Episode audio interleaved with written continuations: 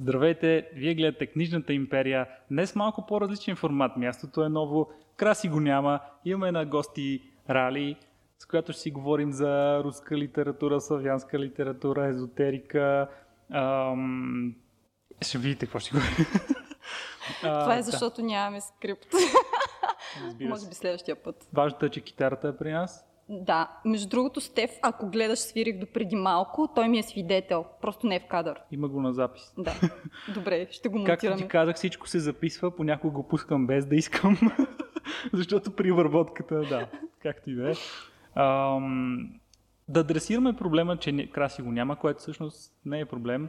Между а... другото, Краси не се познаваме, липсваш ми. нали? Да, тя би предпочела. Добре. Тя не знаеше, че няма да си тук. да, ма само за това се навих, защото очаквах да сте двамата и сега бях малко разочарована, но нямаше как да му го покажа, все пак работим заедно. Но, а, Краси, между другото, получихме на предния епизод първия хейт коментар. Имате хейт коментари, и аз съм го изпуснала. На може практика, аз го изтригах почти. И Краси ми се кара, че съм го изтрил. Това е zero започваше, започваше нещо от сорта. Всъщност беше много така позитивен коментар към а, гостенката, първия, първия ни гост. И след това беше хейт коментар към един от двамата, няма споменам към кой. Само ще кажа, че започваше с, с, с онова некъпаното момче. Както и да е. Дълга история. А, и затова Краси го няма днес. не, всъщност човека е болен, за съжаление е хванал COVID. Пожелавам му бързо оздравяване и от следващия епизод може би ще е онлайн даже, още по-различно ще стане. Важното е да има епизоди. Трябваше да ме предупредиш, че има политика на къпане. да, да. А, после ще трябва да попълниш ни декларации, кога последно си се къпала и такива а неща. зъбите трябва ли да ги мия? Не знам. Малко значи, далече си, но все пак. Ще, ще видиш, процесът е сложен. Много да. Значи добре, че сме на тест драйв в момента, защото иначе не знам колко неща ще да ме накараш да направя преди да се съглася, нали? Иначе Добре, хубаво. Значи това ще го вкараме като клауза в предварителния договор, защото това нещо ще има такъв успех, че няма как да не ме букнеш за поне още 5-6 пъти. да, не знам. И от цял ден ми говориш за следващия епизод, който си гост, пък аз не, не, не, не сме се разбирали за такива неща. така ще че да. Ако видеото има поне 3 лайка, Ради ще бъде отново Три хора, три! Знам, че е висока границата, но все пак постарайте се. Добре. Значи, чакай да се опитам да представя госта. Тоест теб. а, да. С Рали работим заедно вече от години и а, някакси наскоро установихме, или поне установих, че имаме обща тема на разговор около книгите и всъщност се оказва, че тя е завършила славянска филология, а, магистратура в беше трансли... транслатология. транслатология. Точно така, това ми е любимата тема за разговор. Но някак си с години сме заедно си говорим всеки ден и не, не нямах, нямах никакво понятие, че изобщо а, имаме така обща тема на разговор. Това, това не говори, че не си говорим да. изобщо. Просто сме толкова вглъбени в работата си, че всичко останало е да. бонус. Ние работим и не си говорим. Даже сега не знам как така записваме това, да не го гледат шефовете, защото не се знае дали ще имаме работа след този епизод. Харесвайте. така, а този, а, този разговор може да поеме в много насоки и предполагам, че до О, да. а, много скоро дори очаквам, че ще влезем в някакви екзистенциални и философски спорове. Това е задължително. Да, е, както цял ден в общи линии спорим за някакви неща, е така. Аз не спорям. Сам, само, само да кажа, с Вико имаме страхотен интелектуален обмен. така е, хората не си говорят обикновено за руска литература в малкото свободно време, което имат. Но днеска така се случи, че а, идвайки на работа и малко преди да започнем да, да снимаме без, както казах вече, без предва, предварителен план за какво ще си говорим, Всъщност Вико разбра, че аз съм завършила славянска филология и магистратура в транслатология, което сдъвкано по-лесно може да се каже наука как да превеждаме книжки. Okay. Това съм завършила. Добре, и, и после някакси си станала а, и разни такива неща в бъдещето ти, зна, аз това, само това знам и, и вероятно така си се научила да пазиш такива тайни и затова не знаех до сега, че си. То има две, два, две, две обосновки да пазиш в а, тайна образованието си или се срамуваш от него или не го използваш. И, а, Което в моя случай е второто, с пълното ми уважение към всичките ми преподаватели тези 6 години, в които бях в университета. А, но в крайна сметка имаше полза от това образование, защото да, не съм говорим. тук. Да, най-забавното е, че ние, нищо не може да ме спре да си говоря с теб за руска литература, въпреки че реално съм чел две книги от руската литература. Мисля, че те се равняват на няколко. Да, така е, по принцип. Но да. Така че моята, а, моя обхват от руската литература въобще не се ограничава до война и мир и братя Карамазови. Което е супер готино. Аз на война и мир не посмях да се пусна, въпреки че ми беше в конспекта за изпита по руска литература. И до ден днешен хора не съм чела война и мир. Признавам си го само откази, защото знаех, че е възможно да ми се падне като един от въпросите на изпита. И буквално си прочетох само записките. И това беше. Okay. За щастие работих върху Ана Каренина на изпита и бях много щастлива. Ана Каренина, доколкото разбираме, дори по-тежко четива от война и мир, не знам. Зависи от източниците, които питате. Добре. Харесваш ли все пак, приятно ли ти беше да учиш славянска филология? Ми е интересно. Да почнем от по-далече. Ти като малка четеше ли книжки? Как изобщо стигна до решението ще уча славянска филология? Дългата история късо.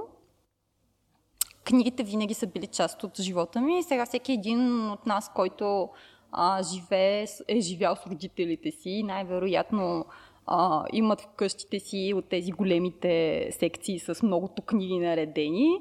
А, се се е изкушавал, предполагам. Аз много се изкушавах да крада от книжките наредени и си ги попредчитах така. А, естествено, руската литература беше една от най-основните присъстващи, като да, като цяло не е съвсем вярно. Това даже си мисля, че има доста хора, които родителите не четат и нямат такива библиотеки от книжки, така че... А, Добре, но, може би, защото разбирам. аз съм израснала в такъв дом и в... моите приятели и средата, в която съм израснала, също са израснали в такива домове, така че okay. а, да, четенето... традиция на четене в Габрово, май.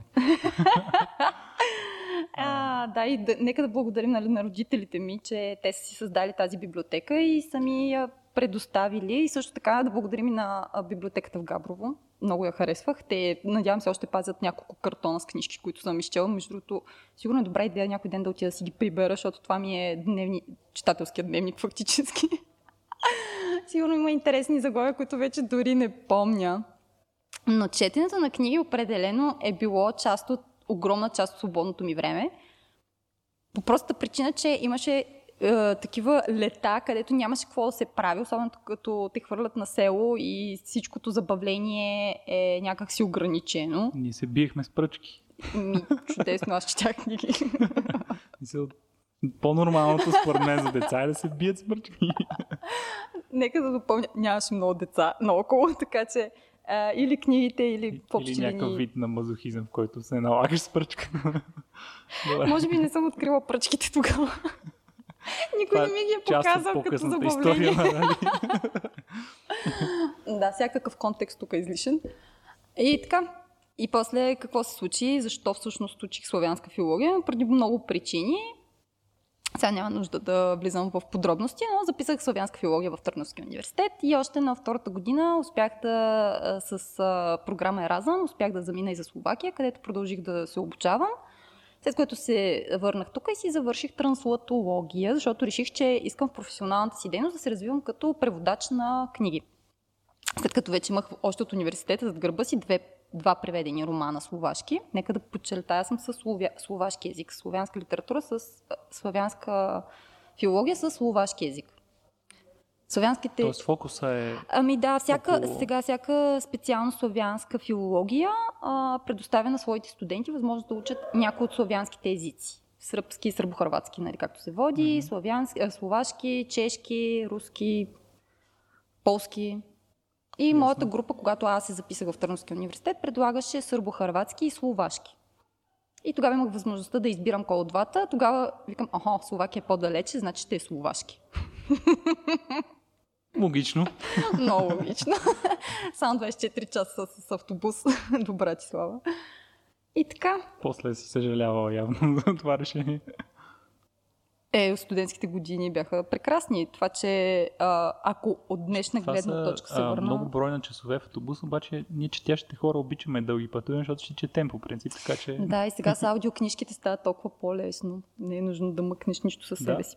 Харесваш ли м, Той да не ги харесвам понякога, просто времето като е толкова ограничено, единственият вариант да, да се запозная с някоя литературна творба е просто да я изслушам. Да, така е. А, спестява време със сигурност, въпреки че на теория е, те хората слушат на 2 х скорост и така нататък, но обикновено а, самото произнасяне е по-бавно от това си го четеш, нали? Да го слушаш винаги е повече. Ти кое предпочиташ? А, аз предпочитам да си чета. Слушал съм няколко аудиокниги, сред които една много ми хареса как е озвучена. Така че със сигурност там си е цяло изкуство, нали? Си трябва наистина ня- опитен войс актър, който да озвучи хубаво и може да наистина да... Друго изживяване. Тоест, а, има си своите плюсове, но аз си предпочитам да си чета на, на хартия през повечето време. А кога успяваш да намериш време за това четене на хартия? Особено сега познаваме се, нали? Имаш, имаш много странични занимания, които Ами- така иначе трябва. Ти, както кажеш, познаваме се и ти знаеш в последните години а, през колко неща съм прескочил и как сменям. Обикновено, Точно за това те а, питам. Вниманието ми се задържа по 3 месеца на нещо. Мисля, дали съм решил да се науча да рисувам, 3 месеца по-късно съм Само решил да да вмъкна, а, екипа му подарихме разкошен комплект за рисуване. Да, и аз го ползвам от време Още, не, още нямаме негова картина изложена тук някъде из офиса. И така, но а, реално от началото на миналата година осъзнах, че четенето винаги е било важно за мен, винаги съм обичал да чета и независимо към какво се фокусирам, понякога важните неща за нас са пред очите ни и ние не го осъзнаваме. Тоест, осъзнах, че може би приоритета ми трябва да е четене. И Може затова ли да те попитам, понеже скоро много си мислих... интервю се обърна на... Не, не, просто ми е интересно защо хората четат, защо отделят... Реално чете, да не говоря за хората, които са със скоростно четене и разни техники и технологии, които прилагат, за да го правят много по-бързо. И, и се замислих защо хората всъщност отделят а, толкова внимание и на четенето и, и, и такива формати, нали, като Книжна империя и твоя друг формат, който е а, четенето невъзможно. Нали, оставят, успяват да намерят, въпреки толкова забързаното си ежедневие, за нещо, което сякаш благодарение на технологиите започва да става малко или много като архаичен модел на, на придобиване на информация. Това е, а, това е интересна тема, която е опасно внимание, червен флаг. Но ам, едно, според мен тук има две неща. Едното е защо хората четат, а другото е защо хората изобщо гледат а, така наречения BookTube, както се нарича моя канал и на Краси и на други такива, а, или пък защо слушат подкасти като този и така нататък. И едното за четенето, а, там според мен много зависи точно какво четеш и как го четеш. Но, нали, примерно, ти знаеш един наш колега Миро, който чете адски много такива книги, които не са, не са фикшън, те са си просто self-improvement, някакви бизнес неща, и някакви доста практични, да. практични неща. Нали? Очевидно там имаш, обикновено имаш някаква цел, само разсъвършенстване в някакво отношение, искаш да научиш някакви неща. А, в случай като моя, където чета фентази адски много, а, мисля, че голяма част от причината хората да четат такова нещо е точно ам, така наречения ескейпизъм, нали, да избягаш от реалността, да се потопиш в друг свят, да изживееш нещо различно и така нататък. А, а защо, защо гледат и слушат подкасти и гледат такива канали? За мен причината да стартирам канал, и съм чувал много други хора го казват, е, че просто имаш някаква нужда да споделиш изживяването с книгите, да обсъдиш с други хора, да споделиш мнения и така нататък.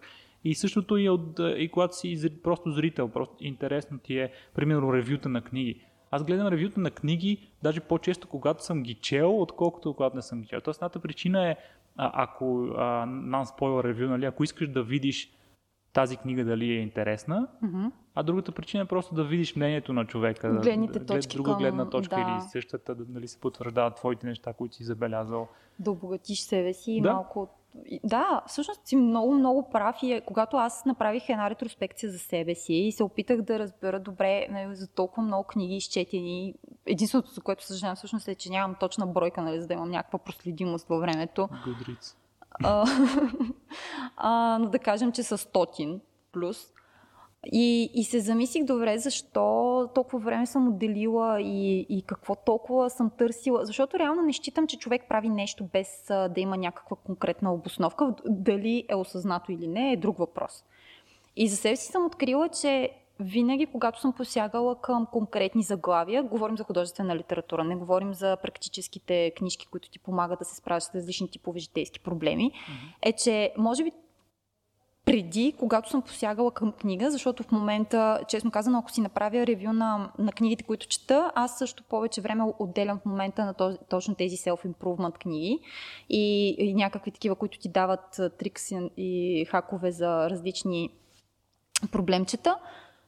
Преди съм търсила точно тези решения, които сега в момента намирам конкретно в книгите с заглавия как да, 10 начина да или направи така, за да получиш си какъв резултат, тогава, може би, когато започнах да чета, не нами... нямаше или не съм знаела, че има такъв тип достъпна информация.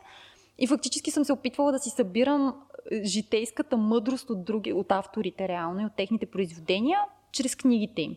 И си спомням много добре, имах една огромна тетрадка, не, не знам какъв формат се води това, много по-голяма от А4, така наречета.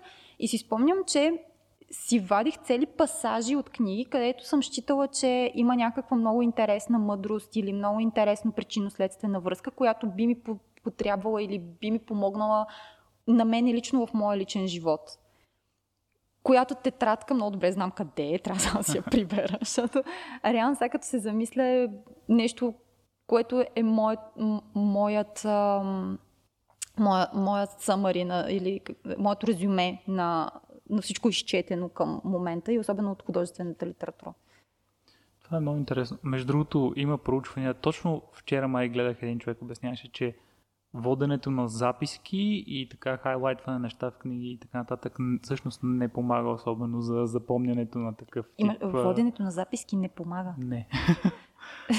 То идеята е да знаеш, че го имаш да, някъде, като... Имаш, нали, да се върнеш да, като точно него, за това. Никога не съм имала идеята да ги запомням. Long-term retention, като mm. нали, да ти влезе в главата и така нататък, няма голяма разлика от това дали просто... Това изследване си. или... Някакви проучвания цитираше, okay, но... това е интересно. Да, винаги, винаги се е твърдяло, нали, писа, не... четене писане води до по-добра памет или запаметяване на това, на информацията, да, която да. се обработва.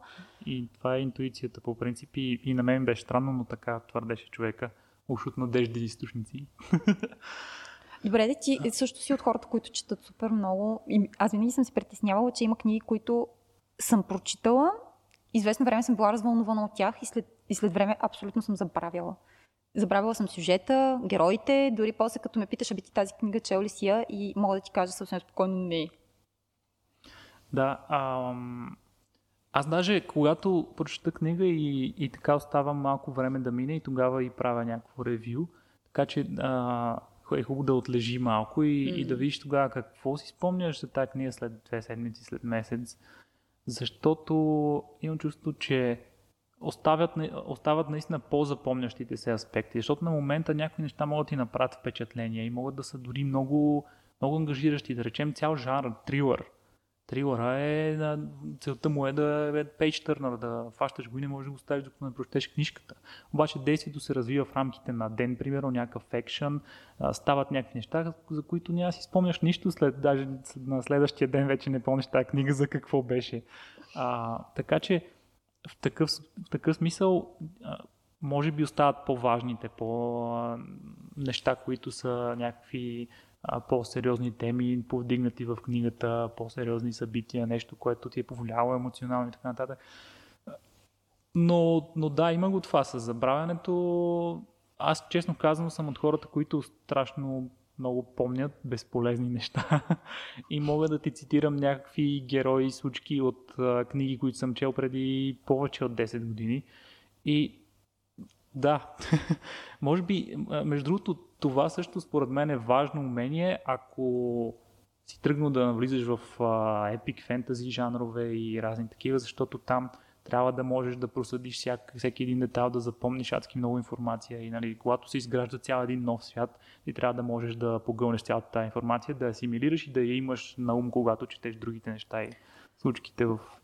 Много ми е интересно, ти си фен на, на фентази. Аз лично не мога, в смисъл, Имам няколко автора в главата си, които мога, примерно, на Примависта така да, да коментирам, но, но фентази никога не ми е било при сърце, никога не ме е грабвало така, че да, да чета и да искам още да прочета. И много ми е интересно да чуя твоята гледна точка. Как, какво е, каква е добавената стойност на този вид литература? За мен едно от най- вълнуващите неща е точно изграждането на този различен свят. Затова и мен, на мен любими ми жанр е Epic Fantasy, което означава, че събитията се случват, защото има примерно неща като Urban Fantasy, което е нали, в градска среда, има добавено някаква магия, някакви магически създания или нещо такова.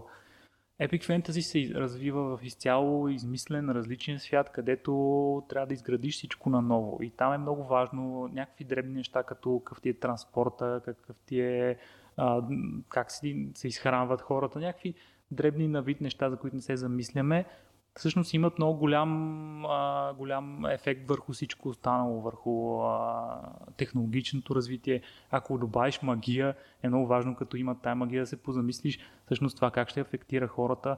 Между другото, ако имаш магия, която на вид, нали, ако ние имаме в нашия свят тая магия, изведнъж ни дадат, и ще си кажеш, вау, ние ще направим някакви невероятни неща, като съчетаем технология и магия. Но всъщност, като се замислиш, ако тази магия реално е била винаги в този свят, те, много е вероятно тези хора да, са, да не са технологически развити изобщо, защото те разчитат на магията. Не работят в аспект да си осигурят тези неща чрез технология и реално те ще са примерно не, изостанали технологично. В смисъл, винаги съм си мислила, че е точно идеята а, Добре, нека да ползваме някакви примери, защото така иначе става много, много разтегливо. Но съм си мислила, когато хората са имали нужда от комуникация помежду си и очевидно телепатията не е открита още, или поне аз не знам за такива случаи, а, да кажем, че телефоните или тези малки джачки, които си всеки един от нас носи в джобовете си, е един вид а, въплъщение точно на тази идея за магия. Ние да комуникираме помежду си на големи, от големи разстояния. Да, обаче ти си, ти, а, ние сме имали нуждата да измислим телефона и затова сме направили. Ако ти владеше телепатия, очевидно нямаше да има телефони съответно нямаше да има този а, изобщо този клон от науката, който е тръгнал. Няма да има, примерно, индустриална революция, защото ние чрез магия може да си набавим нещата, които. Добре, нека тогава да дефинираме магия какво е.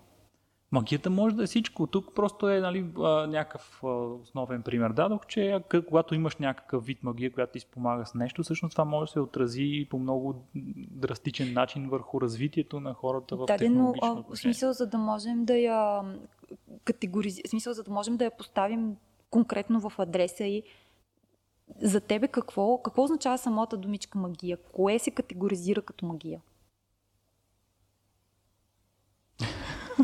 Мисъл, Маг...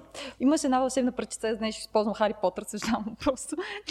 в момента това ми идва на ум, нали? той а, прави Магията някаква... може да има всякакъв... не, знам, не знам каква е целта на, на този въпрос. Магията може да е много... А, значи, една от най-важните характеристики на магията е по една скала по а, Soft Hard Magic и обикновено е, знаеш ли правилата за магията или е нещо, което се случва малко по неизвестен е, начин. Тук що ми отговори. Обаче, има нещо, което има правила. Типовете тоест... магия може да е всичко. А, на един от най-популярните видове магия е Elemental Magic, където а, манипулираш а, огън, въздух, вода, земя. А, друг вид магия може да е просто да летиш, може да имаш супер сили някакви такива, може да е на ментално ниво да влияеш на хората, може да е всичко. В смисъл, Тоест всичко, което към момента хората не могат да направят. Да, искам да направиш някаква връзка да, между технология се да, и магия. Опитвам се, да, защото ам, ако магията нали, не съществува в такъв формат, не, какъвто ти просто, описваш... Ако, ако хората могат да бълват огън като дракони, най-вероятно това ще отрази на обществото по много сериозен начин и, и този свят, който се опитваш да изградиш като писател, примерно, ще изглежда по много различен начин и най-вероятно изобщо няма да е технологически развит като нашия.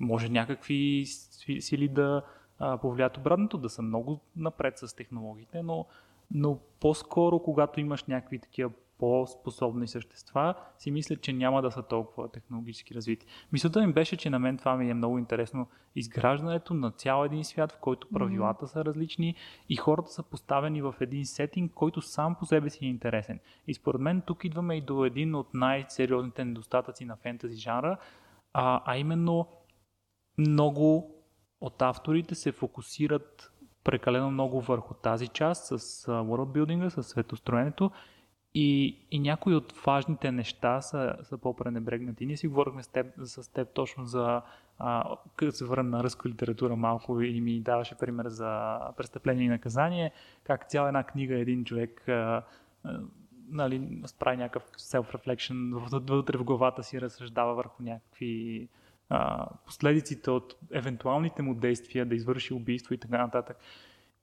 Мисъл, реално не се случва нищо в тази книга и този човек е в главата си през повечето време. цели две убийства, нали? Окей, малко.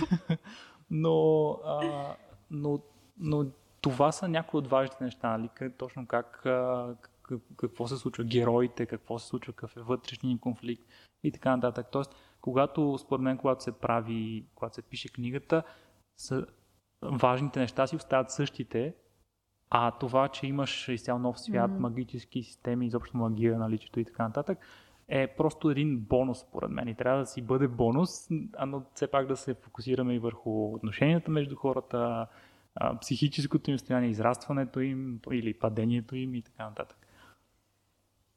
Така че да, просто фентези жанра е малко така за, за пораснали деца като мен, които им харесват да има магия и дракони.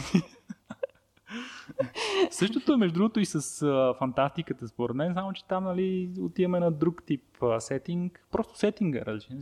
Това е смисъл. Иначе книгата си е книга, литературата си е литература. Добре, интересно. Може би трябва да се насоча малко да попрочета там, да видим какво мене ще ме впечатли, всъщност каква добавена стойност на мене ще ми даде, защото очевидно е, че всяка значи, книга носи на различни ще кажа, различни ако искаш неща. много сериозно да скочиш дълбокото, а, точно наскоро гледах ам, а, един ученик по философия, който разнищваше Мао Зан, не знам да си чува едно от най-известните фентази и най-сериозните четива, доколкото разбирам. Още не съм го започвал, mm. но там а, цялото видео беше за постмодернизъм и а, постструктурализъм и философски поглед над а, цялата структура на света, в който изгражда Стивън Ериксън в Малозанската империя и беше сравнено с а, Властелина на пръстените, където си е много модернистичен подход, където всичко си има своята отговорност. Имаш едни нации, които са съставени от еднакви индивиди, няма смесва между тях, имаш някакви структури, които си... Абе да, мисъл, дълга и широка, но а, определено там имаме едно четиво, което не му липсва нищо по отношение на философски неща и а, майсторски изграден свят, чисто, абе, мисъл по автора е някакъв голям маняк. Харесва ми твоя подход, как гледаш на нещата, но ти всъщност, доколкото знам, се опитваш и да напишеш свое собствено нещо. Да, виждам, че продължаваш да ме интервюираш, което е много готино. Краси съжалявам. Нали? Малко размяна на, нали, на, на ролите, обаче а, точно подхода на писателя е също много интересно, защото обикновено преди един писател да започне да пише каквото и да било, има един период на, на, на събиране на данни, на събиране на информация, обработка, систематизиране, изграждане на тези структури, както ти ги наричаш, на нали, литературните, за да съградиш някакъв свят, в който да си поставиш героите, които вече ти сам ще решиш нали, на къде да, да ги поведеш тези герои. Всъщност, какво иска да каже автора с цялата работа. И това, което на мен е, хайде ще се върнем към руската литература, все пак да спазим формата на това предаване. То, няма формат, но да, смисъл. Да кажем, че сме си имали някаква основна оговорка да завъртиме нещата около славянската литература, защото искам ми се нали, да, да успея да засегна един автор, който на мен ми е супер любим и книжката се казва Кво Вадис. А, не знам дали нещо ти говори на тебе. Не. не. на Сенкевич. Уникална. Поляк е а, автора. На поляци съм чел само вещерът. да, това ще ти кажа. Да, да, да. А, между другото, книжката има Нобелова награда за литература, нищо, че от началото на, на 20 век, но все пак е, това си е Нобелова награда.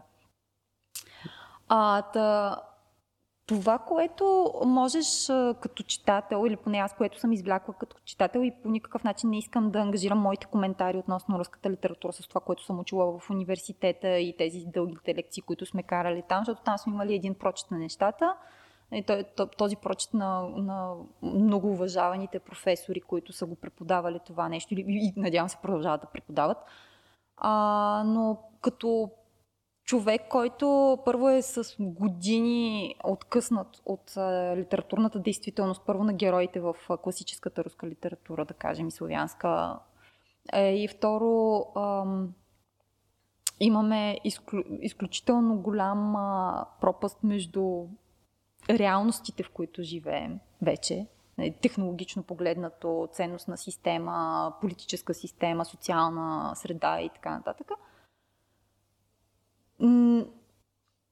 Класическата славянска литература, нещо, което я прави uh, Evergreen, е човешки, всъщност човешките проблеми, които са заложени в повечето световно известни произведения.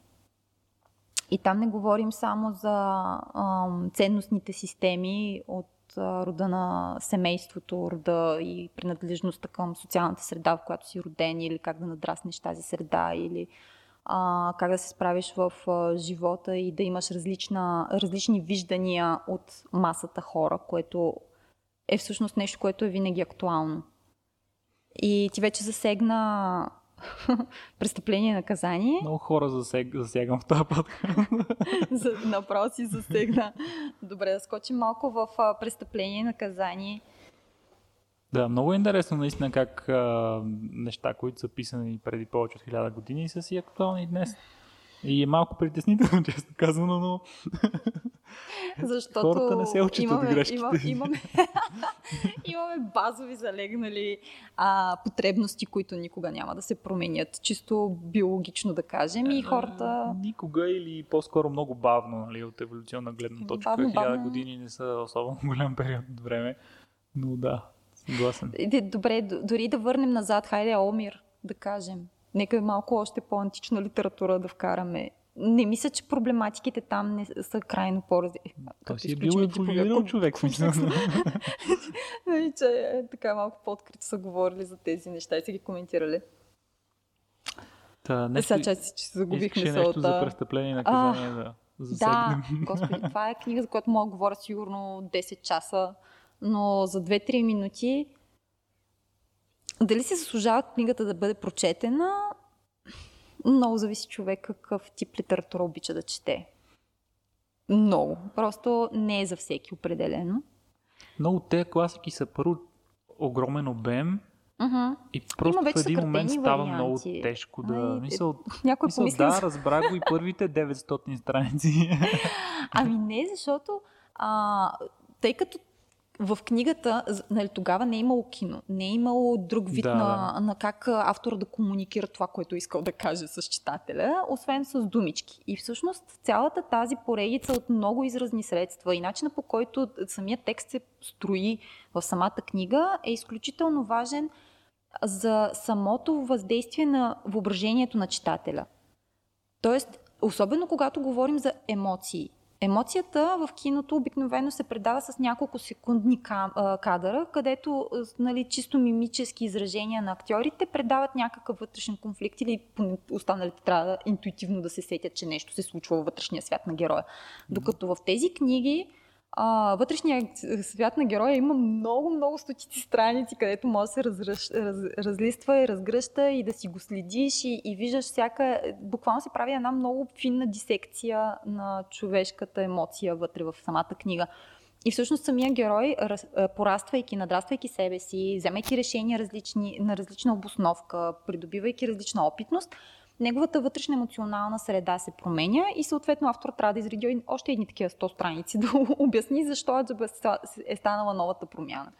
Да, и то всъщност това, което казваше е новата промяна в самия човек. Той си е с главата си, половината книга поне. И а, промяната, която забелязваме в литературата, според мен, по-модерната е, че е, едното е, че живеем в много забързано ежедневие, Да. заляти сме информация и така нататък.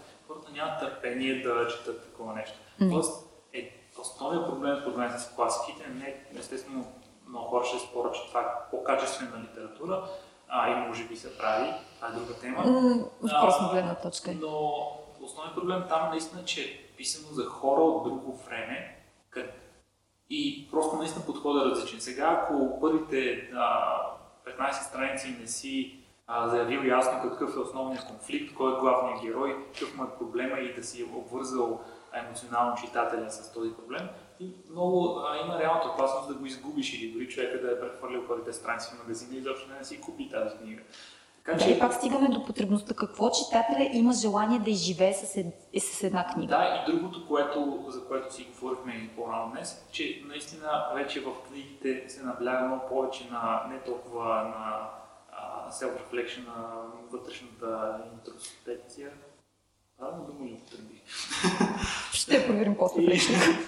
а, а, а по-скоро, по-скоро на някакви екшен, събития, нещо трябва да се случи, трябва да има движение, трябва да има да, защото света ни е такъв. В момента живеем в света на действието. Ние не сме в света на съзерцанието, където, а, примерно в японската литература, сега говорим за чисто японска, не говорим както за Джеймс Клавел, нали, където се опитва да обясни японската душевност да, и, нали, в а, Тайпани. Да. За нас е окей, okay, За нас е окей, абсолютно и си много прав. Имаше, мисля, че в Япония не, не са добре приети неговите романи, но пък за нас, нали, тези, които са в Европа и Штатите, предполагам, предполагам а, за нас са супер интересни да надникнем в тези времена на, на японската култура и цивилизация. Та, идеята ми беше... Каква ми беше идеята? Загубих си идеята. А, ли много... А, избяга. А, така като, като джъмпваме от едно на друго и малко подскачаме тук-там. Много обичаме да се прекъсваме един друг и постоянно и, най-любимото е като го прекъсни той. Ето сега забравих. Ами забравих. Да, ето, обаче пък виж колко интересна връзка да тук прокарахме и към японската. А, че тръгнах да обяснявам за японската. Дори киното им е такова. Самата перцепция на японския читател, зрител, те имат изключително светосещане за детайлите. Не знам дали си гледал японски филм, където, примерно, режисьора показва 5 минути как снега пада върху вишневите лилави, розови, бледи цвечета и това нещо е култовия момент в целия филм. И там вече, тук е момента, където читателя потъва в себе си и си дава едно време, или зрителя, нали, да осмисли някои от основните моменти или това, което се е случило до момента, защото обикновено следва някаква градация или нещо се случва, за да се променят нещата бидейки, живеейки в момента с, както ти каза, Боже, колко много информация от всякъде ни залива и всеки иска, да, иска нашето внимание като потребител, дали ще сме читатели, дали ще сме слушатели и всеки има нужда от внимание, не говорим за продуктите, защото реално дори този формат нали, на книжна империя, това е вид продукт. Да, и се разбрахме, че Община Габрово ще ни спонсорира, защото ги а, община Габрово не съм поела никакви ангажименти. Това беше негова идея. Той продължава да си твърди някакви неща, с които аз абсу, абсолютно се дистанцирам. а, та за... Финансирането друг път, но идеята е, че дори това е вид продукт, който, бидейки на, на, на територия, на обществена територия, каквато е YouTube, има идея за някакво внимание. Нали? Сега, може да не сте си поставили цел да имаме 10 гледания днеска или да нямаме никакви гледания, защото сме толкова зле, ама ние сме окей okay с това. Три лайка напълно. Аз не отивам към тях, но да кажем, да си представям. Много обичам да си представям разни неща, което много помага. И добре, че са книгите. Те са ме научили да си представям. И така де, толкова много информация, толкова много от всякъде някой те дърпа за някакво твое внимание, една-две минути, ако може и повече, супер, пък ако си платиш още по-добре, нали, защото това е цялата идея. А, и, и някак си човек почва в един момент от потребител да става продукт, нали, бидейки, раздавайки къде е безплатно, къде е платено това свое внимание. И в един момент от толкова много как подбираш ценното, как подбираш това, което реално ти носи нещо в замяна и, то, и това нещо да ти е добавената стойност? Много, много сложен въпрос. Предлагам да сменим темата, защото ще се кажа, че хората се замислят дали няма нещо по-важно за това да ни слушат. Не, обаче може да научите много очевидно не за руската литература днес. Но... За японската повече научих, отколкото това, към това искам да те върна, между другото. Отделен, като казах за подготовката нали, за писател, да. кой се седих как а, като писах миналата година първия си драфт, което беше много забавно, но а, точно за магическата система, като си говорихме за не по-рано, и си, и си мислех, искам да обвържа магията с, нали, магията трябва да има някаква цена, и исках да обвържа магията с живота на хората по някакъв начин. А, и, и, и реших, че ще ми е много полезно, ако първо науча малко органична химия и почнем да карам курсове по органична химия, за да мога да съчетая някакви неща от органичната химия с магическата система и с живота. като тръгна... Толкова абсурдни са понякога нещата с подготовки за писане. Не научи нещо от органичната химия? Научих много интересни неща, между другото. Докъде те води литературата? Препоръчвам, ако искат нещо да научите, потърсете краш курс в, а, по темата в YouTube. Има много приятни клипчета. Окей. Дори аз ще потърся, интересно. Добре, исках да те питам, а, всъщност аз даже ще те питах по-рано, а сега за пред хората. да, Не си учила славянска филология, аз те питах по-рано и, и какво беше трансли... транслатология? Транслитеристика. Същото? Транслацията от, от геометрията, добре. По, по-интересно. Близо е. Добре, понеже едното е за славянската а, филология, като човек, който се опитва да пише, също го има и в програмирането, между другото. А всеки, който се опитва да стане програмист, пита, трябва ли да мина през ФМИ, примерно да уча информатика, компютърни науки или нещо друго. И трябва ли ми математика или мога да стана програмист без това. И същия, същата дилема има според мен точно при писателите. Трябва ли да мина някакво обучение, някаква степен да придобия по някаква филология, нещо свързано с литература или, или мога и без това да, да мина? И другото е а, същия въпрос, само че за транслацията. Транслатологията, за преводачите, дали трябва да... За преводачите, да. от нас според мен вече е, е съвсем различно, абсолютно.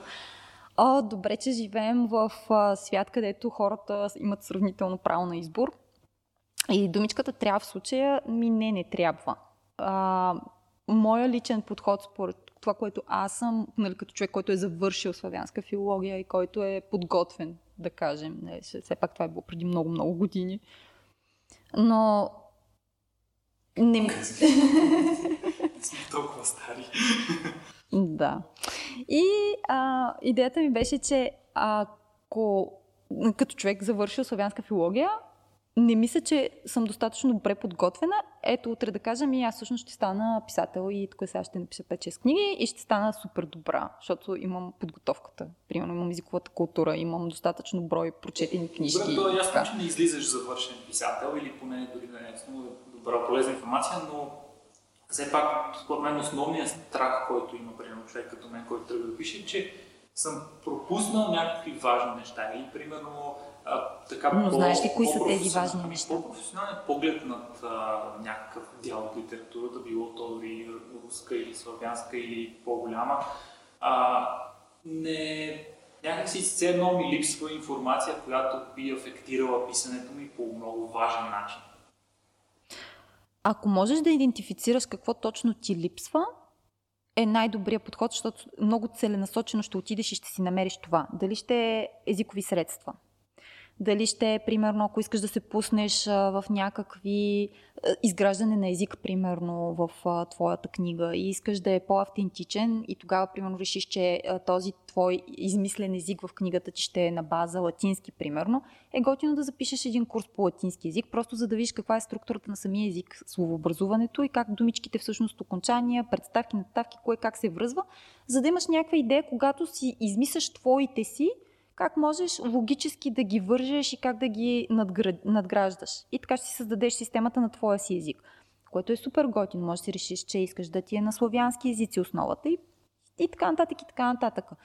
Имаш огромен избор, но, но без да имаш конкретна идея какво точно ти липсва, не мисля, че е най-фантастичната идея да отидеш и да запишеш някаква филология, било то френска, немска, испанска, каквато решиш, защото филологиите са толкова, колкото са и езиците фактически. И да изкараш едно, е, не е леко обучението, да изкараш тези години, да го изкараш цялото и накрая... Не оправдано да си загубиш 4 години плюс за... Не, не, за мене. Ако обаче на някой му липсват страшно много неща, не е само едно, две, три, и знае, че в филологията, в една филология може да намери, защото филологията не е само да научиш езика на дадена култура. Там е да научиш литературата, да проследиш историческото развитие, за да разбереш национал... и духа, дори самия, сама, самия менталитет на гражданите на тази държава, не само езика много надълбоко те потапя и ти дава едно много обширно познание за, за, целия, за, за целия свят на, на тази култура, носителя на езика. И е още по-готино, ако успееш нали, да направиш връзките на тази култура с други култури, да видиш кой от кого, на как е повлиял и защо всъщност някои неща се проявяват така, както се проявяват към момента. Да, наистина ми струва и на мен много голям ангажимент си загубиш 4 години за филология. Никога не са загубени образованието, никога не е загуба, въпросът е на приоритизиране. А ако можеш целенасочено да отидеш да научиш това, което искаш да научиш за, с един курс, примерно за няколко месеца, защо не? Да, да, точно. Тоест, това, което бих направил, може би, и тази вероятно ще направя, е да отида да разгледам филологиите като специалности, да им разгледам програмите какво се учи, защото mm-hmm. един от проблемите е, че аз не знам какво съм пропуснал, като не съм учил mm-hmm. филология. Да, може би е хубаво да разгледам програмата. И след това да мина едно по едно нещата, да се запозная малко повече по темата и да видя всъщност това има ли някакво приложение реално или... И друго, другия вариант е да... Може сам да се избере да задълбая по съответните теми Сложното е, че е нали, малко по-сложно, когато сам трябва да го правиш и сам трябва да си намериш всичко по-отделно. Да, и затова си мисля, че не съм сигурна, трябва да се провери това нещо. Няма ли такива клубове за млади писатели, където хората буквално да изкарват... За хора, които имат време. Ами добре, не ти така или иначе, ако запишеш една филология, повярвай ми, ще трябва да отделиш много повече време, отколкото да изкараш един курс за писатели, да, примерно. Ще да запиша филология. Да, да, но ако само за да, да ползваш програмата на филологията, просто за да се ориентираш какво евентуално би могло да ти помогне, да, това е добър подход. А, а другото беше за, за трансплантологията. А там, да, там е добре да минеш курс, особено. защото... Да аз много желаях да стана преводач, особено много ми харесваше да превеждам а, художествена литература, защото винаги съм считала, че имам усет към езика, не толкова в изразяването, колкото в писането. Найс. Nice. Даже мисля, че две цели книги преведах. Ами, това ти е вече в практиката ти. Това не можеш да го вземеш от себе си. Между другото ми помогна доста да понауча английски и доста нали? думички си Ами, много помага, да, определено. Съм превеждал ти по време на тази магистратура, сигурно предполагам, че доста практика си натрупала. Да, с словашка литература, художествена превеждах, след това исках да стана съдебен, заклет съдебен преводач. От словашки на български. Български? Да. Не на английски. Не на английски. А от английски преведа? А, да, но само статии. Не книги. Имаш ли идея какви са цените на превода? Еми вече не знаех преди, когато работех за преводи на страница. Това беше преди 10 години, сега нямам представа какви са цените. Значи, ще разчитам на теб да ни преведеш книгата на словашки. Ма разбира се. Само трябва да изкарам още една словенска филология, да си, да, да си припомня словашки. Не знаеш нещо, което не се ползва, ще забравя. Може да запишем двамата, да Айде, аз ще запиша някаква друга филология, на малко разнообразие. Да ви предложа такива неща, защото ще се съглася. Много ще е забавно. Но да, за трансплантологията определено е хубаво да се изкара нали, по-специализиран курс на обучение, защото там има много специфики. Особено при превода на много съдебната, съдебната, съдебните преводи са едно нещо. Там се иска дори да си лицензиран и заклет преводач. А, за художествената литература не е толкова, но е добре нали, да знаят, че си завършил някакъв а, по-сериозен курс на обучение, защото може да преведеш всякакви глупости. Не, не знам дали си попадал на книги с лоши преводи, колко е ужасно. И като сравниш оригинала с превода и направо да се хванеш за главата, няма да, попадал съм те на такива, обикновено личи, че нещо не е mm-hmm. дори да нямаш оригиналната ръка, но да. Добре, след като отстранихме някои технически затруднения и мисля, че не ми работеше микрофона през половината запис. Ами ако не го чувате, Виктор, радвам се, че поне моят писклив глас можете да, да се порадвате малко. Ще изрежа моята част просто и ще бъде много. разбира се. Добре. Може да пуснем музичка. Накрая се връщаме към руска литература за малко. Кои са ти любимите книги от руските класици? А защо не и от като цяло славянска литература? Ах, вече споменах Квалвадис. Това е книга, която е на исторически роман, е първото да кажа.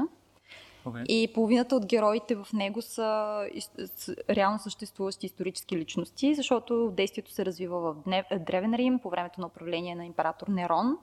Не знам той доколко ти е познат. Това е... С него си пием кафе. нали? Толкова приятна личност.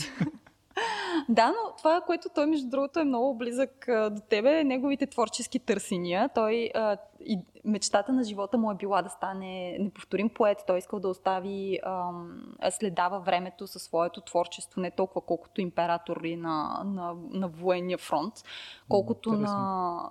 Да, той е писал поеми и всъщност... А, в романа използват а, подпалването на Рим, което е в което той е обвинен всъщност, за да получи вдъхновение. Той пее на фона на, на горящия Рим и всъщност това му е била идеята, а, виждайки тази епична картина пред себе си, той да получи прозрението на живота си и да напише творбата на живота си което съответно не се получава, защото нали, а, като творящ човек знаеш, че трябва да се отдадеш на, на писането, трябва да, да, да дадеш повече от себе си, отколкото разврати а, купон безкрайна и от тук там някоя друга песен изсвирена и някое друго стихче написано. Значи, това, това се случва като дадете власт на артистите. Опасно е. Но а, цялото действие се развива по време на неговото, а, неговото управление. И имаме една много красива а, история, която върви, е основната сюжетна линия. Любовта на един млад а, а, аристократ към а, една прекрасна девойка, която е а, не, не точно рубиня, защото тя е дъщеря на варварски цар и е взета за заложница, нали, която да подсигури мира между този варварски народ и Рим. Но а, така, тя е, тя е а, отглеждана от малко дете в а, аристократно римско семейство, където жената е тайно християнка. И фактически обучава младото момиче в християнската култура и в християн. Тогава християнството е много млада, не, не бих казала и религия, тогава е течение а, сред хората. Да. Все и тя... гледа на тях, се едно с пали на течение. Не, не съм направо. Ами да, леко ги е боля врата. Така де, и младия така... Много допринасям за нивото на разговора днес. Ами, да, това с течението бе. Пак като каза течение, такъв тип, добре. Да, да, можеш и по-зле. Можеш и по-зле, Чай, че аз тръгнах вече в друга посока. Добре. Коя каза, че е книгата? Кво вадис, а, което от латински означава къде отиваш. И е взето от житието на Свети Петър. И е там момента, където Свети Петър бяга от Рим, за да спаси живота си, защото има много тежко гонение срещу християните. И получава видение вече на един хълм извън Рим и там срещу него върви Христос. И, и Свети Петър се обръща и къде отиваш Господи? И нали, Христос видението му казва, ми отивам да ме разпнат за втори път, защото няма кой след като ти си тръгваш. И тогава той получава прозрение и се връща в Рим, където всъщност е, нали, според житието му, е разпнат за Христовата вяра.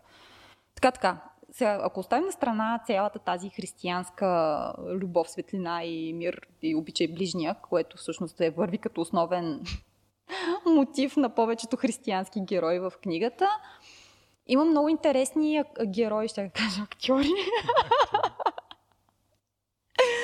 а, като мой любимия е... Свети Петър, не ми плащат достатъчно за тази, за тази роля довиждане. Имаш, а, имаш един герой, който е Петрони, който всъщност е а, реална личност. И е най-готиния за мен е изобщо като персонаж в много-много книги, които съм чела. Той ми е като събирателния образ на човека, който е а, много дзен. А, той винаги гледа нещата по-отгоре. Той винаги ги разбира. Той е, той е плод на своето време, такова каквото е. Той си е римлянин, покланя се пред всичките богове римски, които тогава са на мода. Нали, но в същото време има една толерантност, едно разбиране, едно светоусещане, много по-голямо от него самия, много по-голямо от времето му. И, и тази негова а, дзен настройка много, много леко и много приятно се преплъзва в целия този сюжет на книгата, която не е никак лека за четене, особено като започнат годинията срещу християните и те горят като факли в цял Рим, нали, защото са наказани а, и обвинени от Нерон, че те всъщност са запалили Рим, нали, а не той, защото е изтърсил вдъхновение. Нали, колко лесно. И, и, е, и е супер готин и накрая, когато а, той участва в заговор срещу императора, а, въпреки че е един от основните му съветници и приближени, а, той, има, той има избора. Реално или да бъде хванат и екзекутиран като предател, или да се отегли в покоите си и да сложи сам край на живота си. И тази сцена, която е може би няколко страници листа, може, не, не помня колко, където той се прощава с живота, нали, взел вече решението да се самоотрови с чаша вино. Нали, типично по-римски, така излегнал се след една готина огощавка. А, прави, дава едно усещане за буквално аз тогава стоях и, и, и е така с книгата и стои и почвам да разсъждавам за живота, за къде е смисъла, какво правим, какво даваме ние със собственото си съществуване, нашите разбирания, с какво можем да обогатиме ние живота на останалите, нали? а не да сме като едни егоцентрици, така затворени сами в себе си а, реално да си караме животица, който в крайна сметка като се удари чертата и какво от това. И нали, прави едни такива много, много но то не е тежки, защото са по-скоро освобождаващи и улекотяващи читателя в един момент, защото ти дава гледната точка на готово. Тоест не ти дава някакви загадки и препратки и ти се сещай, а буквално ти дава една структурирана мисъл форма, изнесена с всичките възможни емоционални и физически обрисувания, за да можеш много конкретно да се поставиш в обувките на този човек и да си представиш, буквално да мислиш и чувстваш през него да направихме му реклама на... Вау, да. На, на човека, страхотен е.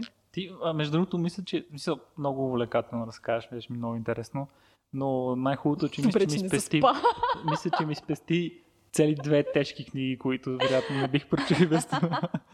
Разказвам и днес престъпление наказание, сега и тази ми звучи много интересно. Да, не, че вие чухте за престъпление наказание, кой знае колко много. Да, не, това беше преди да. епизода. Ние руската литература Ние, ние обсъдихме извън кадър, за да може да подготвя Вико и мисля, че то беше достатъчно. Да, да. Е, аз знам, че ти искаш да дойдеш за втори епизод и за това не си... Да, тогава ще говорим а... за Ана Каренина и защо тя не е... Мога ли да кажа думата кучка, ако не из... Из... изрежи го? Значи, зависи община Габрово дали са окей. Okay. Това аз нямам нищо против. Не, изрежи важно, го. Изрежи важно е спонсорите. Какво направим? Еми, добре. Защо Ана Каренина всъщност е добра жена? Сгодна жените. Добре, а, както си проличава от неведнъж, по-интелигентно изглеждам като си мълча, така че благодаря че ми даде шанса да мълча повече от 5 минути, вероятно беше много интересно. а, като каза за как се самоубива в римски стил с а, виното и с отровата и се сетих за по-ранните им препратки с японската култура и, и също се замислих над а, живота и нещата от живота, когато с някой си прави се пуко и и да, много... Да, там, там има много по-различен... Тоест целта на... Защото всяко нещо, което правим, нали, по принцип, идеята е да има някаква цел, нали? Да. А там е... Само, самия ритуал Сепуко е, е с съвсем различна цел. Там е... Затова не, е, не го правиш сам със себе си. Обикновено има една, една така гвардия да. от хора около тебе. То е много интересно как нали, честа е над всичко и е mm. много интересно как а, не, един вид не ги е страх от смъртта. В смисъл, представиш си да излезеш на война срещу японци, които не им пука дали ще умрат. За тях е важно да умрат достойно. Даже ще се хвърлят в самоубийствена атака, само, само да не се опозорят, примерно. Е, добре, това не е ли както в... Ам, а, извинявай, в ам, Игра на тронове на, на Денирис, всъщност войската от помогни ми, няма да се сетя. С сивия червей, не опетне. Точно. Те не са ли по същия начин? Те са отгледани войни, за тях също честа... Те са... Да, да, там са по-скоро някакви, които се подчиняват безпрекословно и се едно са малко промити мозъци, нямат това е програма. Мисъл. Е, е, това при японците не е ли пак програма? Тоест, честа да. заложена като програма и да умреш с чест отново заложено по същия Но, начин. Да. Но самия, самия а, ритуал с, а, с сепукото, самоубийството а, е много интересно, дори когато се самоубиват, нали, поне mm-hmm. ако Джеймс Клавел не ме е излагал. Трябва да се провери.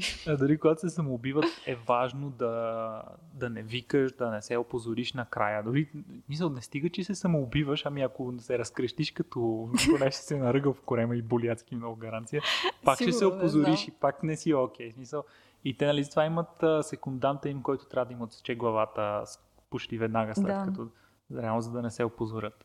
И, ами да, това е пак имаше интересно. една система, която отново пак говорим за външната среда. И обикновено външната среда е тази, която налага кои са нормите, кое е прието, как е прието, защо правим някои неща и защо едни ги приемаме, други не ги приемаме. И всъщност всяко едно литературно произведение, това първото нещо, което са ни учили в университета, е първото нещо е гледаме кога е писана книгата, в кое време се развива действието, нали, защото е много важно да, да се отнесеме нещата правилно. И вече след това можем да си разсъждаваме какво е искал да каже нали, автора с това, което всъщност е написал. Да. Добре. А, последни думи. Мисля, че е време да закрием епизода. Да. А, и днес не мина без технически затруднения. Всеки епизод, между другото, има различни забавни неща. Другия път ми дай, аз ще ги да работи, свържа, ще ви ще работят. Ще спре, да, да, гаранция. Или нищо няма да работи. към другия път. Ами така е, защото се опитвам да си проправя, проправя пътя ми и тази светлина, да. която нося. Ти представяш си да угасне с този епизод. Какъв срам и позор. Никаква чест.